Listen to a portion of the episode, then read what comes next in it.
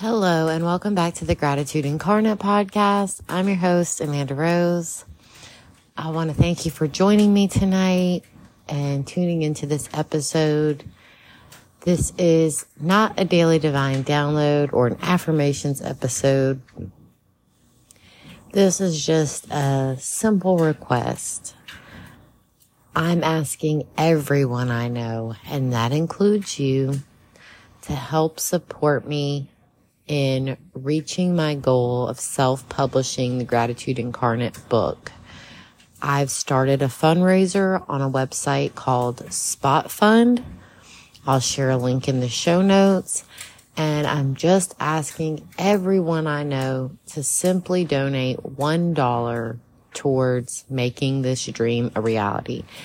And this book isn't just to help fulfill my dreams. This book is to help so many people overcome anxiety, depression, and grief by embodying an attitude of gratitude. So if you want to help me on that mission, all you have to do is click the link in the show notes and donate a dollar. That's it.